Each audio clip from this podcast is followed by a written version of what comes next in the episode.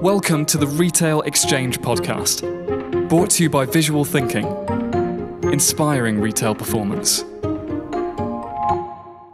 Hello, and a warm welcome to this special episode of the interview series from the Retail Exchange with me, Ben Bland, and our guest host, Karl McKeever. Coming up in this episode, Karl McKeever reports from Chile's capital city, Santiago, as he talks exclusively to senior retail executives from Falabella, South America's biggest department store retailer. Santiago fuses the influences of all who've settled there over the years. With a strong Spanish and Mediterranean vibe, its business connections with America and the rest of Latin America are everywhere. The effect is a vibrant and colourful backdrop that's full of spirit and dynamism. Chilean based department store chain Falabella is one of the country's most treasured brands. A more than century old success story, the retailer is a true South American powerhouse. Before the global pandemic put paid to non essential international travel, the Retail Exchange visited Santiago to meet up with the retailer's Director of Sustainability, Pamela Lagos, to hear about plans for future success and the steps they're taking to show that people and profitability can coexist in greater harmony. So let's now join Karl McKeever in Santiago as he talks to Pamela Lagos, Director of Sustainability for Falabella Retail. I'd like to start off, please, Pamela, by asking you what is happening from a sustainability perspective in Falabella? Wow, this is a huge question. I have to say to you that for the last four years, I've been the sustainability manager in Falabella, and I can tell you that uh, in the last four years that I've been there, uh, there was a lot of changes. Uh, always, we are looking for some countries in another place, stores in another place. For example, for us, Marks and Spencer, also John Lewis, also, um, for example, Inditex after they had a the, the huge problem in Bangladesh in 2011. Uh, we have been working working also uh, with their their own uh, sustainability report, the annual memory also. So brands like Marks and Spencer have been very successful over the yes. last ten years yes. with initiatives such as their Plan A. Yes, because um, there are no Plan B. Yes, exactly. Does Falabella have an equivalent to Plan A? we want to, but it's very difficult because, for example, in in Europe, there is, a, for example, just just the first example, in, in all the, the green things, um, you have a lot of years uh, have been working for the with um, the new law about the recycling, and so you have a law because of that. Uh, and because of that, for example, Spain, Belgium, uh, uh, Germany, there, a lot of countries have been working with the how not to produce waste in the end of the channel. Really? Yes. Yeah, because of that, because uh, you start with the law in Europe, I don't know, 30, 35 years ago. So, for example, in our country, we don't have yet this law. We uh, want to do that things and we want to be the pioneer. So pioneer. this is because Falabella wants to take a leadership position yes, in this area, always. not because this is something which is coming from the national government necessarily. Yes. yes. Give me some examples of some of the practical things that you as a ah. company are trying yeah, to do. The, the, the bag is a very good idea. It's a very good example. For example, in Falabella, three years ago, we started with a new biodegradable uh, bag uh, and we was the pioneer in that because that that bag was for um, made out of corn. It's made of corn. Very good. It's a, it's a very good idea. It's a very good. We are the only company that start doing that in our country. But after that, six months later, the government uh, start with a law that um, uh, prohibits all kind of bag except the paper one. And in your store development, what kind of ideas are you progressing around things such as maybe uh, green energy or yes. solar panels, or what yes. kind of examples are you the now doing? Forty percent of our energy comes from renewable. Yeah, the forty right now from the all the store that we have, and we want to continue increasing that.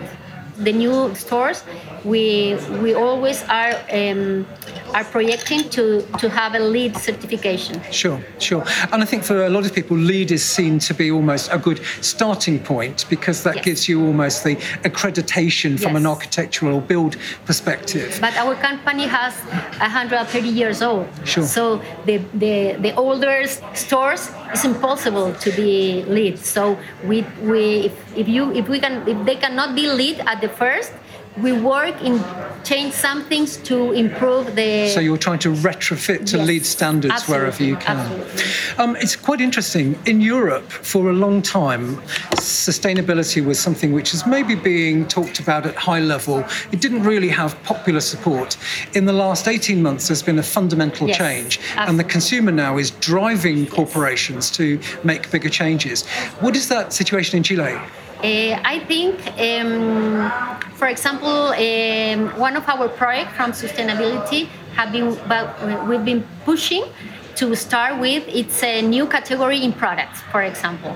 So last year in, uh, in August we start with a new category because we, we make a lot of a lot of surveys and people want to have some more more green products and we we develop a, a line to, to, to sell it in by internet with a the, with a logo with a plus uh, green is the name in Spanish. So this might be an example using green cotton or yes, other forms. four categories. So to help things like uh, society uh, and environmental and also social uh, item that we are not working for that, and that was very good received for the people here in the country.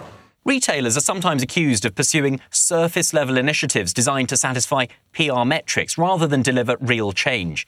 Falabella, though, has a long standing commitment to being a responsible business. Its social programme, Making School, for example, is 50 years old.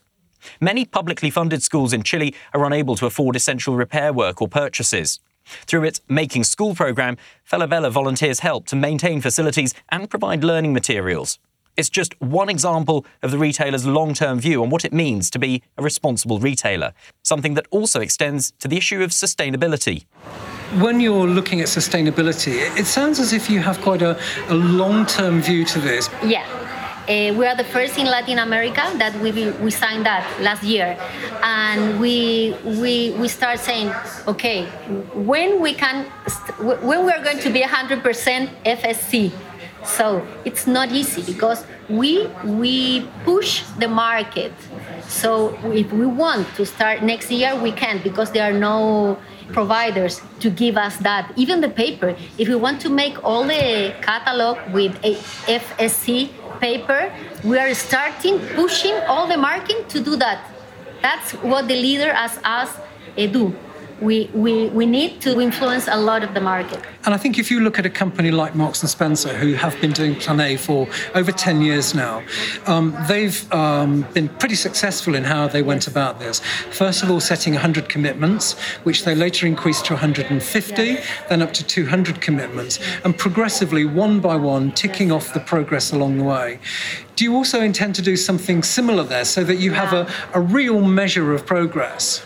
Yes, we a hundred a hundred uh, that they have. It's it's a huge It's ambitious. ambition, very very ambitious, and they um, they are huge in UK.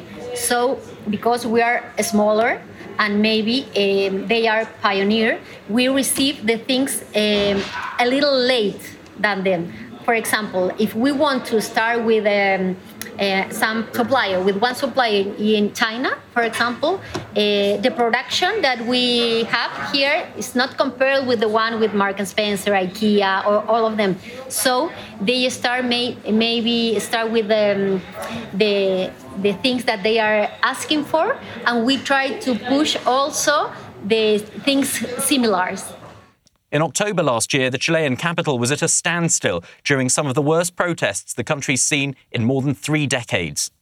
Around 60,000 Chileans rely on collecting and selling cardboard for recycling for their livelihoods.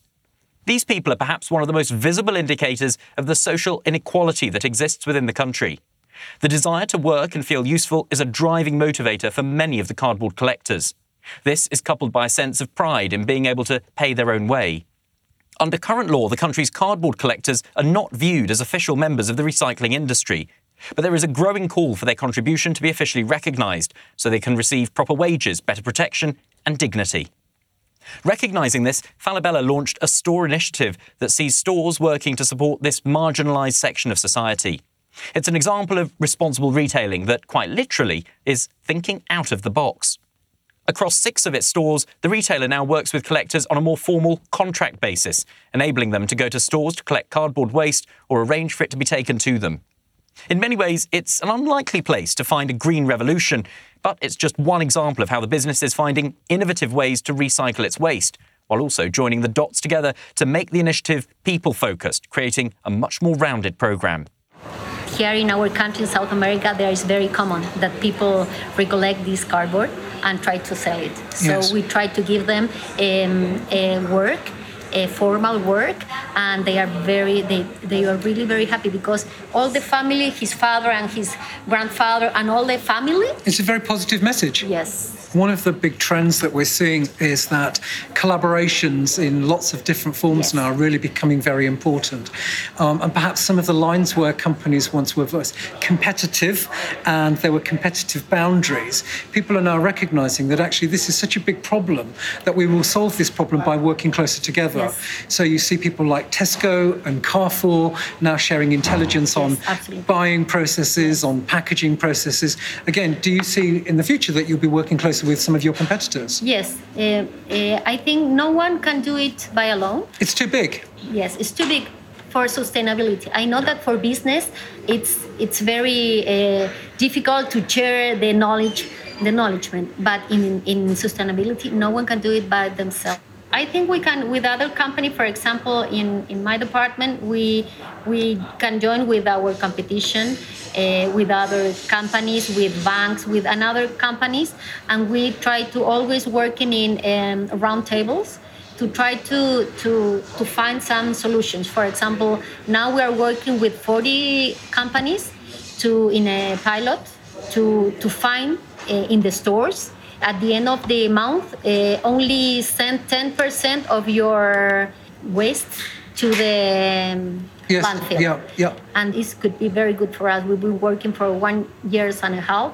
Uh, we need to work a half year more and finish this pilot with 40 uh, companies, different companies, retail, bank, uh, in, in, in a, so together we realized that um, we're going to we, we, we realize that there is different things that do people in different ways. Mm-hmm. So sometimes you think, I, I know how to do that. No, you cannot do And it's interesting because some of the biggest retailers in Europe, where they've been finding success in these areas, is actually not by necessarily having the smartest people together in the room, yes. as in the big company buyers yes. and the big company chiefs, but they've been actually putting together staff councils yes. who are people are working at the sharp end on the shop floor, people who are working with the customers many times they're actually seeing the problems. They know what doesn't work and where things are going wrong.